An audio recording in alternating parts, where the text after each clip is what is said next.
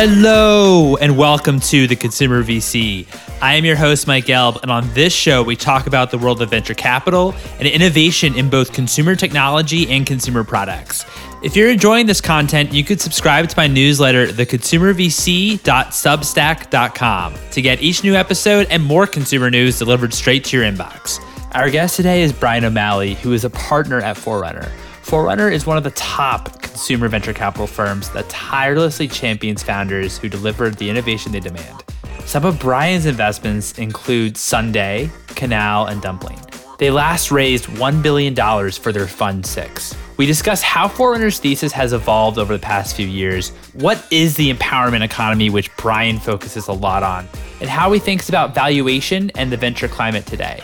Without further ado, here's Brian.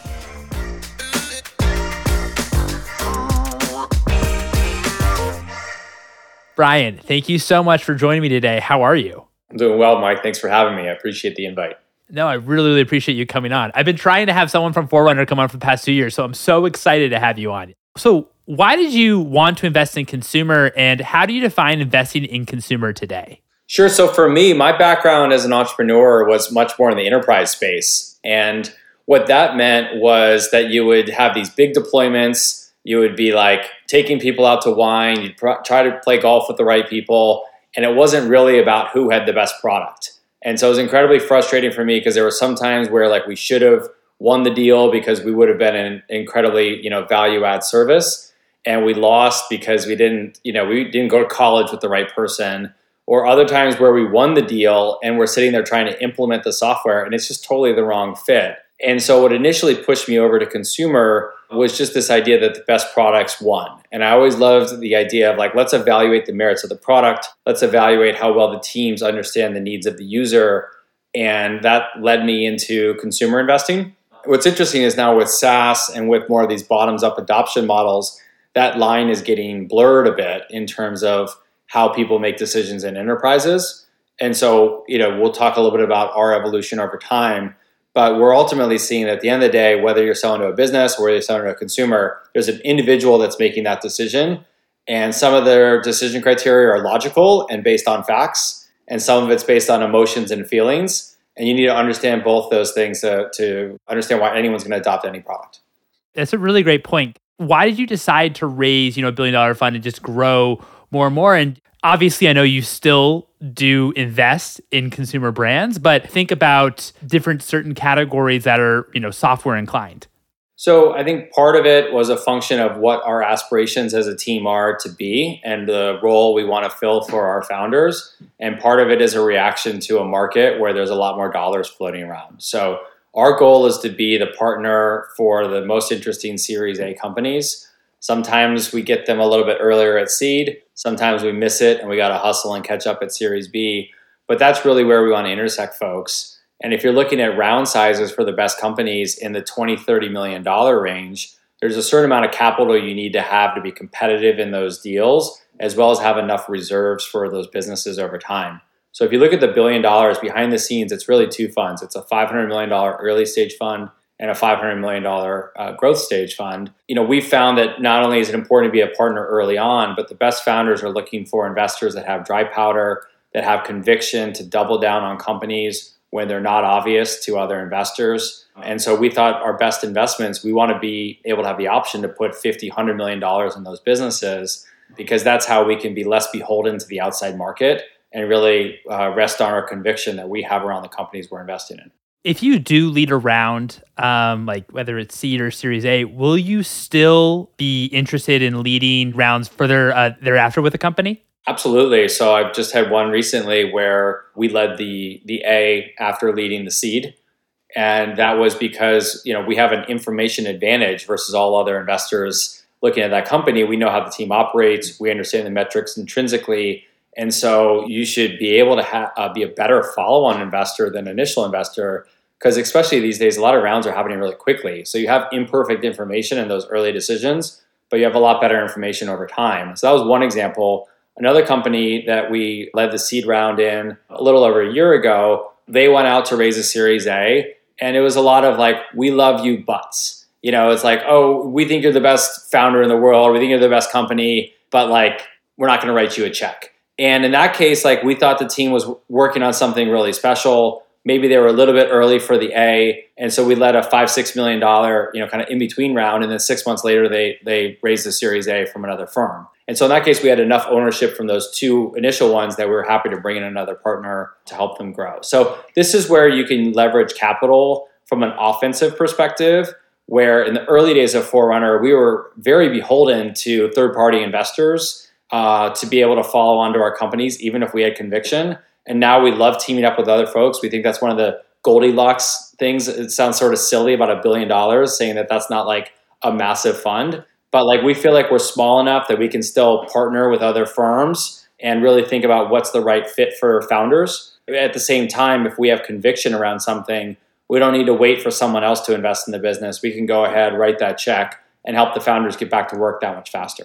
Yeah, I, mean, I think your last point really resonates on if you have that much conviction, then you can actually then lead again in the round. Because I mean, I, I remember speaking to an entrepreneur um, who's now an investor, but he was saying when he was an entrepreneur that the funds, even if the business was doing well and had great traction, the funds that led at the seed stage, for example, they definitely wanted to exercise their pro rata rights, but they didn't want to leave the A. They wanted someone else to kind of step up and lead the A. And then that puts on a lot of pressure for the founders to actually go out and actually get um, the A. And it's funny because the actual offer that they wanted to do for the A for the current investor pool was a much better deal than actually for the investors than what, what they actually ended up getting since they had to go out to, to outside capital, which I thought was also quite interesting. Yeah, it introduces a lot of you know external factors, and if you think about it, any one of these businesses, there's a lot more investors now, but you're still beholden to the opinion of like one to two dozen people which is kind of crazy, right? You're you're looking at businesses that are ultimately going to serve millions of customers, and whether one or two dozen people like you determines your ability to raise the next round. And so we wanted to take some of that ambiguity out of the frame. We wanted to set the metrics with our founders in terms of what was most important. And if we can bring someone else in to partner with us, great.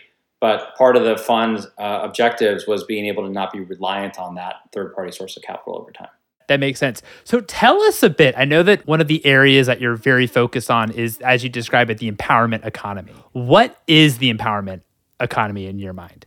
One of the luxuries of being in this job is you get to pick where you spend your time. And so, you know, while we're not like tree hugging double double bottom line investors, you know, we do like to focus on areas where it is like helping the world, you know, be a, maybe a little bit of a less horrible place.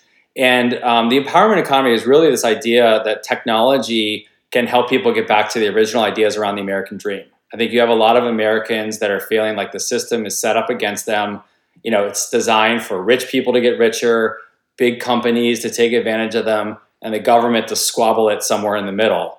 And so this is really about a set of tools and technologies that help people achieve financial independence, right? So how can they take advantage of investment opportunities that were maybe only available to people who are very wealthy historically. It's around education and education, not just generically like going to school, but around skills and job training. How can you bet on yourself, invest in yourself, and end up with more marketable skills along the way? How can you, as a small business owner, where you're competing against the Walmarts and the Amazons of the world, you know fight back and have an offering where people aren't shopping with you out of the kindness of their heart. They're shopping with you because you have a better selection better offering for them as consumers. And so we lumped a bunch of things into this category around empowerment but we think it's really the opportunity for people to get back to leveraging technology to bet on themselves to make a brighter future for um, you know for their families and the people around them so leveraging technologies for small businesses, right, or themselves being able to create um, a business in order for them to be to compete against that could be you know the major retailers out there or the big dogs per se in the market. People will talk about this like creator economy piece, and like the word creator, I think gets thrown around a lot right now. Every like two years ago or three years ago, it was all influencer, and now it's just like it's like find and replace, just swap it out. Now it's creator and so that's like a subset of this. But a lot of people have, you know, they've built an online brand, they've built online presence, but they're largely under, under monetized because the options they have for themselves are, are like YouTube ads or a Patreon campaign. And so some of this is about online enablement, some of it about is about offline enablement. How do you think, when you think about like the pain point specifically for maybe a retail shop or um, just a small business, how do you analyze, you know, the actual pain points for those businesses and where opportunities actually could lie? I mean, it's, it's funny because in venture, SMBs used to be like the category you wouldn't want to touch with the 10 foot pole. You know, they made decisions like businesses with all sorts of bureaucracy and they spent like consumers. You know, it was, it was hard and they were cheap. And so it was an area that like if you wanted a long illustrious career in venture you didn't you didn't necessarily go there but what's changed over time is not the attitude of the smbs you know they, they still are cheap you know it still is complicated to deployment to, to deploy technology but what's changed is the way the startups approach them and so we were early investors in a business called Faire, which is a wholesale supplier for Main Street USA businesses. And they didn't show up day one with this idea that, like, hey, we're going to sell you a bunch of products and if you don't sell them, you're on your own. Tough luck. Like buyer beware. They showed up and said, look, a lot of these small businesses they behave like consumers, and consumers have gotten used to the idea that if you buy something online and you don't like it, you send it back and you can return it. And by the way, that's free. And so Faire's initial hook was like, look, we're going to send you products we think you can sell in your stores, but if they don't sell through, send them back to us. We'll take it off and we want to keep you as a customer. And that was a very different approach. That was much more collaborative where they were on the same side, that they were leveraging their technology to understand which products would sell in that particular store. They were doing it not to take advantage of that business, but they were doing it to partner with that business. And so we're seeing more and more attitudes like this. I think Toast is a great example of a company where they were, you know, selling into these small restaurants and the restaurants just got absolutely hammered with COVID and with the change of behavior patterns that happened almost overnight and they quickly revamped their product to be all about you know kind of touchless ordering being more delivery friendly. And that was where it went from like kind of a grind kind of a hard smb business to something that was really opening doors for incremental revenue for these companies. And that's when that business really really took off. And so we think like restaurants are almost the canary in the coal mine for smb businesses. It's a little bit how like online travel was a category that adopted a lot of technologies earlier than other sectors. We think we can look at restaurants because there's a high frequency. There's a lot of you know people shop in a lot of different places. It naturally happens three times a day that you eat.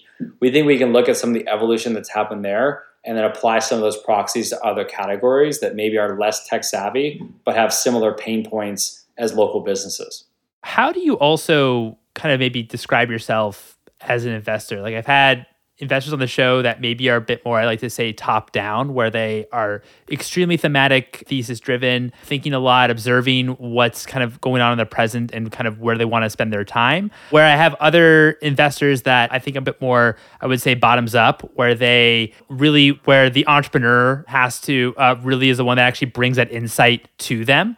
I mean, they kind of make that decision and they're maybe not as trend focused per se. Where do you kind of fall yourself in the line of of those two things? Sure, I would say this is an area that I've I've like evolved in, in the 18 or whatever years I've been doing this. And I would say early on, I was like very market centric, right? My belief was that you had good enough market opportunities where even, you know, okay teams could rise to the occasion. And by the way, as the company got better, you could bring on more talent, you could bring on better people. And a lot of those businesses worked pretty well early on. They get 20 million, 50 million revenue, whatever. But like they largely fell apart over time. And that was just a challenge that those those teams struggled to understand what great talent looked like. And when they found great talent, they struggled bringing those people on board. And so they were very successful in Act One, but when it got to be Act Two, Act Three, they they had more challenges.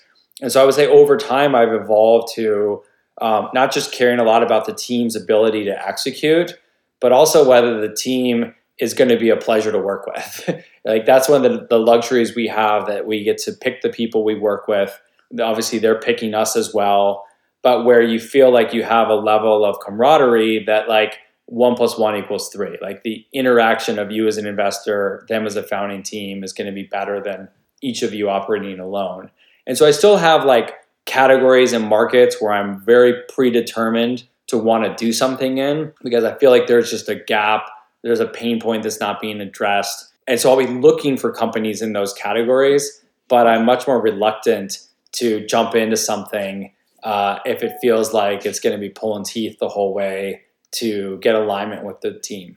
How do you analyze teams? When you're conducting due diligence, meeting with entrepreneurs, what are some of maybe tactics in order maybe to gain trust or really realize? Because I mean, especially you know the last few years, the market has been going so fast. I'd imagine diligence is probably only for a few days, if not a few hours. And so, how do you kind of put this all together? Yeah, I mean, it's one of these things that, like, on one hand, is incredibly challenging to make a judgment call in these tight time frames but in 95% of the cases it's actually shockingly easy. You know and, that, and that's because a lot of people who you know risk everything in their life they go out to start a business they don't do the fundamental work to really understand their customer right? And so they might have they might have gone to business school and wanted to start a company and like maybe the net world needs one more pet insurance business you know or something along those lines but when you talk to them, you understand that their level of understanding of the real pain points, why people buy, how they make that decision, how do you build lifelong relationships with your customers, that level of understanding is, is skin deep. And so we're looking for folks who don't necessarily have like 20 years of experience doing something, but where they have a great level of understanding of who their customer is and they have a high level of precision around how to operate their business. They understand the it might be early, but they understand the metrics that matter and they understand what questions they need to ask along the way. And so that's really just like, does this person understand their business in an honest way? And then also you can you can find out what the relationship will be like largely by the questions that they ask us, right? So you'll have a lot of folks where it's like, you know, you turn it over and say, "Hey, what do you want to know about me?" And it's like, "What's your fund size?" What's your decision process? It's almost like they read a blog somewhere about what questions you should ask investors versus really getting into the meat of it of understanding like, hey, like where have you butted heads with the founder before? Why that happened? How did it play out? You fired someone before. Why did that come up? How did that play out? What happens when you've had to shut companies down? You know what happens when you know you have a, a you know a, a crime happen at your your business that you invested in. Like you do this long enough and things happen, right? And so those are the conversations I want to engage in because you can tell that they're actually spending their time to understand what sort of a partner you'll actually be. They're doing their research. And so often you just find people where, you know, they kind of go through the motions, but it's clear they're collecting term sheets and they're just trying to optimize the deal. Those are, you know, excellent points. Now, you recently wrote this article that I really enjoyed reading about empowering Main Street. And there was one part early on you talk about how you mentioned how OpenTable and Yelp achieved massive local market share, but they weren't embraced. And you talked about how the market that they were targeting, it's like a trillion dollar market, but they are only valued, you know, at several billion. Several billion is still pretty good. But what did you mean by that term in terms of embraced? And how do you identify if a company, as you're looking at companies and investing and, you know, being on the board of some of these companies, how do you kind of think about the word embrace in in that context? Yeah, absolutely. Like we're really looking for companies where they're partnering up with their customers. And so in the case of of like Yelp and OpenTable, they had they were they were sort of a necessary evil for restaurants to, to work with them, but they had this love-hate relationship where they were largely extracting a toll from the ecosystem for what they were providing instead of opening up incremental value and charging for that. So I'll give you an example of something that's going on right now. Like you look at Etsy, for example, they've had these seller uh, revolts. And it's interesting because if you think about Etsy, they are enabling people's businesses, many of whose businesses did not exist before. And they're taking a relatively light take rate in the grand scheme of things for helping something go from nothing to a business.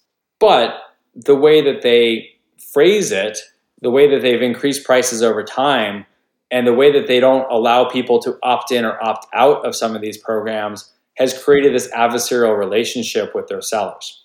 And one of the decisions, I was involved with a company called Hotel Tonight early on. And so we're a marketplace, right? We need to take a take rate. Otherwise, we can't attract customers, bring them onto the platform, and sell hotel rooms. But they did things along the way where it was like, hey, do you want to specifically target people through their you know area code or their zip code based on where their their phone actually is right now. Do you want to be promoted in this particular area around the top deal? These were all opt in options for people to give us a higher take rate, but in exchange, they were going to move more rooms. And so, in a category like that, where you had, you know, basically if they didn't sell the room that day, it was going to be completely lost revenue. If you showed up with a 40% take rate, everyone would think that you had this like egregious level of uh, intrusiveness. But if you show up with a 15% take rate and then let people opt in for programs that are going to move more rooms, it's just a very different conversation along the way. That makes a lot of sense. But if you were starting the next Yelp or Open Table, what would then you do differently? That'd be more partner with your customer, maybe more alignment as well, and and be embraced. Yeah, sure. So I mean, we've got a company called Table Twenty Two that we invested in, where they're not direct comps, but I'll give it as an example. Where what they do is they help interesting restaurants that have almost like a brand larger than the actual footprint of the store uh, be able to launch subscription offerings where people can subscribe to to pro, to food offerings at those restaurants. And this was really important during COVID because a lot of those restaurants weren't open, they weren't seeing as many people. But that idea around what does being a subscriber or a member of a restaurant look like, that can evolve to interesting things over time in a way where you're reserving certain tables for people last minute, you're giving them exclusive access to you know either special dishes or like a, a, wine tasting or something like that you know in the back room. And so i think part of it is is the evolution we've seen in software where instead of charging for every customer that's showing up if you're on like a figma or something like that the largely the sale is around an upsell premium version of that. And so more specifically with open table look if you said hey it's it's completely free for anyone who's an existing customer who's been there before we'll give you table management We'll give you all the reservations on your site. But if we generate someone who's going to show up at your table, you know, we're going to we're going to take a piece of that because that's a customer that we generated, right? Hey, by the way, if we sell them up front, because restaurants have a huge problem with cancellations, especially during peak times, Friday, Saturday night. We're going to not just get them to reserve a table, but we're going to get them to prepay, and we're going to get them to opt into some special, you know, pairing option, which is a higher revenue uh, per table like there's upsell opportunities along the way where everyone is winning and where you're charging more from that incremental value. That's something that I think we've seen um, have a high degree of penetration in the software ecosystem of bottoms up adoption. You know, businesses like Canva are worth you know tens of billions of dollars have have leveraged that, and that's something that I think more companies can take advantage of in the SMB space as well, especially as the cost of distribution goes down um, through you know through more bottoms up adoption models. Yeah, I mean, I think that also like one of the main points that I that I take aware is also being able to charge when there's actually a transaction or a sale, and not just charge um, you know idly, right? Um, as like a monthly subscription. So definitely understand that there's definitely more alignment there because then revenue is actually coming in through the you know piece of technology directly, which is pretty cool. I mean, you look at a company like Groupon, which you know, on one hand was the fastest company ever to get to a billion dollars in revenue, but on the other hand, largely underdelivered on the promise. Um, that was their value prop. It's like, look, you're not advertising. A lot of people don't understand advertising and cost of acquisition as a small small business. You, you know, you were paying for someone to walk through that door with an existing transaction, and people were willing to give a really high percent to do that. Ultimately, the challenge there is that business became very sales led versus product led, where the incentives originally were aligned with their business partners. And that got to be a point where the sales comp structure was set up in a way where it wasn't as aligned and you had more merchants ultimately dissatisfied partnering with them. But if you look at that point and that value prop that they had, someone will fill that gap at some point where you're delivering customers prepaid in a way where the cost of sales goes to nothing for the business and it's purely incremental margin. Yeah, no, that's a really good recap of like how Groupon was so successful for a few years and then the reason why they weren't. Yeah. In your article, you mentioned how a lot of people want to shop local. I think this was mentioned in the article that there was maybe a, a, bit of a disconnect of what people actually wanted to do and then how they're actually spending when it wasn't the case. Um, they were shopping, you know, very local. When you kind of do your research and you generate these insights, how do you think about the differences between what maybe consumers say and have, you know, maybe like the best intentions at heart, if shopping local is the best intention, which I believe it is, versus maybe how they're actually um, spending their dollars? This is the million dollar question here because there's this big gap between pe- what people say they're going to do and what they're actually going to do. And so we see it as our job not to sit in our, you know, venture capitalist de jour office and pontificate about what people are doing. We see it as our job to listen. So we do a lot of primary research around what consumers are actually wanting and what's important to them right now.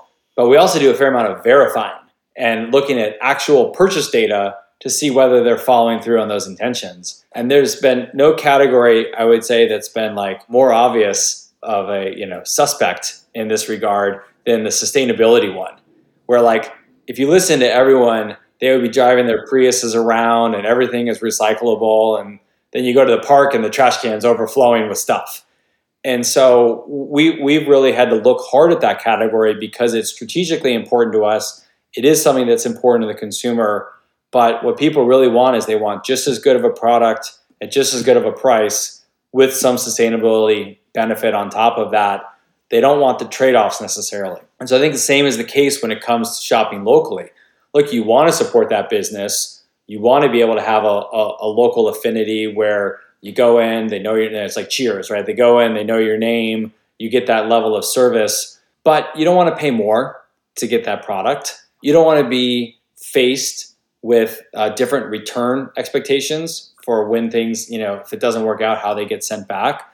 You don't want to be faced with less inventory uh, that's available. And so that's where I think there's an opportunity for technology and for startups that are like well funded to be able to fill some of those gaps between the experience people have gotten accustomed to from big box retailers with massive technology arms and massive ability to invest in operations and the local person that they like are cheering for and want to support. How then do you though think about maybe it's the elephant in the room, but but but price sensitivity, right? When you have you know small shops probably tend i'd imagine that for some of these products it probably is more expensive than you know say it like the walmarts or targets that they're going to uh, going to do uh, going to which i mean that's part of why i'd imagine walmart wiped out a whole bunch of small businesses right just due to like price sensitivity as an investor as someone that is very bullish on small medium businesses how do you also think about that, that consumer perspective on price sensitivity to make sure that these businesses uh, survive? I think bookstores is a great place to look, right? Like Amazon, that's the category they started in. You can find any book you'd ever want to read on Amazon. But what's interesting and maybe non obvious is that over the last decade, the amount of independent bookstores has almost doubled. So it's not this like declining trend. If you look at that and correlate it, it's really when Borders went out of business. So there's the, there's been this whole wave of like targeted specialty retail, the sports authorities, Toys R Us's of the world. And those businesses have largely failed very frequently because investors and getting too much debt and, and you know not having management teams innovate. But as that wave has gone away, you end up with like one of two things. I either already know what I want, I want it delivered, and I want it easy, and the Amazons are going to do great for you on that behalf. Or in the bookcase, it's like hey, I don't know what book I want to read, right? I'm interested in X. Do you have a recommendation of a good mystery novel? I want to go in the store and I want to flip through some pages and see, you know, see what it looks like before I buy the book because that's ultimately like saving a dollar or two here and there is less valuable to people than wasting their time on a book that's not relevant. I'll give you another example. My son, one of my, both my kids actually, but my younger son plays soccer. He needed some new cleats you know, so what do we do? We go online to Nike.com and like we buy some cleats and they look awesome, right? They show up and like they're just not comfortable, period, right? And if you think about soccer cleats, like they've got to be comfortable because you're going to be wearing them running around trying to kick a ball. And so we went down to the local like specialty soccer store which by the way is doing a lot better now that there's no like sports authority to compete with them. They had much broader inventory. They had a guy there who like knew how to fit them they've got balls in the store that you can kick around and play around with. And like we weren't going to leave the store you know without him buying something. Now on the flip side i will say like their inventory was pretty poor. And so that's the kind of thing, if you think about like what have ghost kitchens enabled for restaurants, well, why isn't there like ghost warehouses? You know, they're able to work with these local stores where the local store sells the stuff, but the right product is shipped to you um, along the way. And so I think there are blends, you know, both the online type business with partnering up with the local specialty store that's going to create opportunity for entrepreneurs. But where like there are some products where you want advice, you want to try it out. Um, those are are better locally than getting delivered via you know via FedEx truck or or via an uh, Amazon Prime I really like how you phrase that and positioned it, especially with the Amazon example with books. How Amazon replaced the the big box stores, the Borders, the Barnes and Nobles, where almost those were like a combination of having not infinite, but almost a lot of SKUs, right? And a lot of variety and probably great prices combined with, you know, actually being able to actually go into the store and actually go kind of be able to wander and see which book you want to actually purchase. That's now split where now if you want to like, if you know what you want to buy, you can just go online Amazon and maybe buy it or you want, you know, do on price and, you know, it's convenient and easy. And then it's like, hey, if I want to actually browse somewhere or go, then I, or actually, or, you know, in your example about cleats, go and actually try on shoes, you actually go then to your local store in order to actually try it on. That's really cool. That's really cool.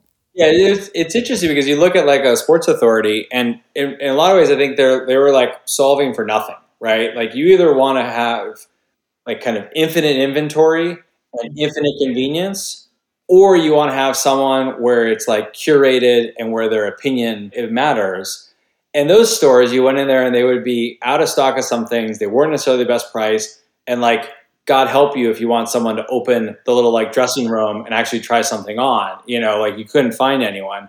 And so it's like no people talk about the death of retail. It's like well, it's kind of the death of crappy retail. Like you know, it's not well-run businesses where the consumer is top of mind to everyone in the store. Those companies are actually doing quite well. Like people love shopping. It's just shopping sucked for a while. So how do how do we return back to a great experience for people, especially under the backdrop of all the supply chain challenges we're having right now? Yeah, where actually customer service actually matters again. That's cool. That's cool. Have you made any changes to your thesis, or or just maybe how you invest um, during COVID, or maybe what was your reaction or you know as a result of covid in terms of how you think about your thesis in terms of where you're where, where you actually invest I mean, I think a lot of investors early COVID had this like the world has for, forever changed, you know, thesis, and we're all going to sit in our houses forever and like hang out with our friends over Zoom and and all that kind of stuff. And so, you know, we definitely saw the shift of e-commerce purchasing. We saw, you know, new technologies around education, around grocery delivery um, being adopted, and we we made some investments along the way. Now, I will say part of our conversation with those founders was like, look, COVID's going to go away at some point. It's taken longer than a lot of us thought. But it's like, how do you build a durable business leveraging the audience you generated during COVID, but in a post COVID world where things will likely return back to some sense of normal? And so I think largely, if I were to summarize it, I would say our thesis hasn't changed that much due to COVID. Um, but you know, there are behavior patterns that are much more familiar today than they were a few years ago. Like if I were to tell myself three years ago that my my son, I keep bringing him up, but like would want a phone predominantly so he could use the QR code to read menus at a restaurant. I would have told you you're crazy, right? Like QR codes, like nobody uses QR codes. Um, but I think the QR code was kind of like the dark horse winner of COVID, where even my parents are like pulling out their phone uh, you know, looking at QR codes and they don't know how to do anything on their phone, right? They know how to call call my brother or me, but that's about it. So I think there are some technologies that become more prominent. I think people became a much wider uh, demographic, became comfortable ordering things with their phone. But at the end of the day, the the objective around human connection, the objective of people wanting to get out and do things, I don't think that's changed that much because I think that's more intrinsic. Those are really great points. I, I also wanted to ask what is one book that's inspired you personally and one book that's inspired you professionally? Sure. I mean, my personal and professional lives are kind of intertwined. Uh, so this might be this might be a cop out, but like I recently read the Wright Brothers book by David McCullough, and I don't know if you've read that one, but uh, it was just really refreshing, right? I think we're living in a time right now where there's a lot of founders, venture capitalists, whomever that talk a big game on Twitter and uh, you know don't really put the work in and don't really deliver in reality. And if you look at the study of of the Wrights, I mean, these guys were just cranking, right? Like they were largely dismissed. A lot of people told them what they were doing that just wasn't possible, and they just like stuck to the facts. They grinded, and you know they ultimately were were successful, propelling man forward. And it really got back to you know some of like feeling good about America. You know, in a time when that's harder, and just like that ingenuity that was there turn of the century that we see in so many of the founders that we back, but we don't see as much more broadly in society. And so that was like a really refreshing book that I just read. And then professionally, the book that I always love that if people haven't read it, I would definitely check it out. It's called Shoe Dog.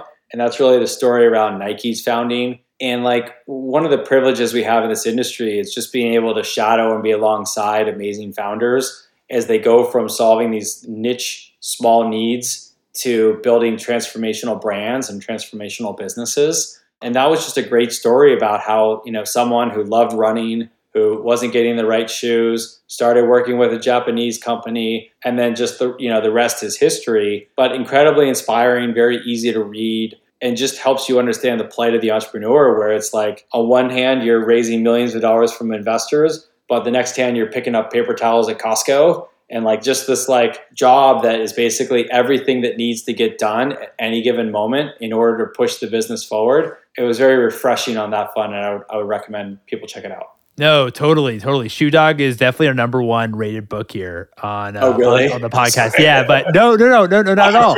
But the Wright Brothers book, you're only the second person that brought up the Wright Brothers book. So okay, that's awesome. That's awesome. Yeah. My final question to you is: What's the best piece of advice that you've received? It's interesting. I would say that I, you get a variety of advice. Like the thing that resonates with me that I will tell others is is really to focus on who you're partnering with in your career, not the what as much. And so a lot of times you'll have people that will say, "Hey, I'm going to go work at this startup because it's really hot."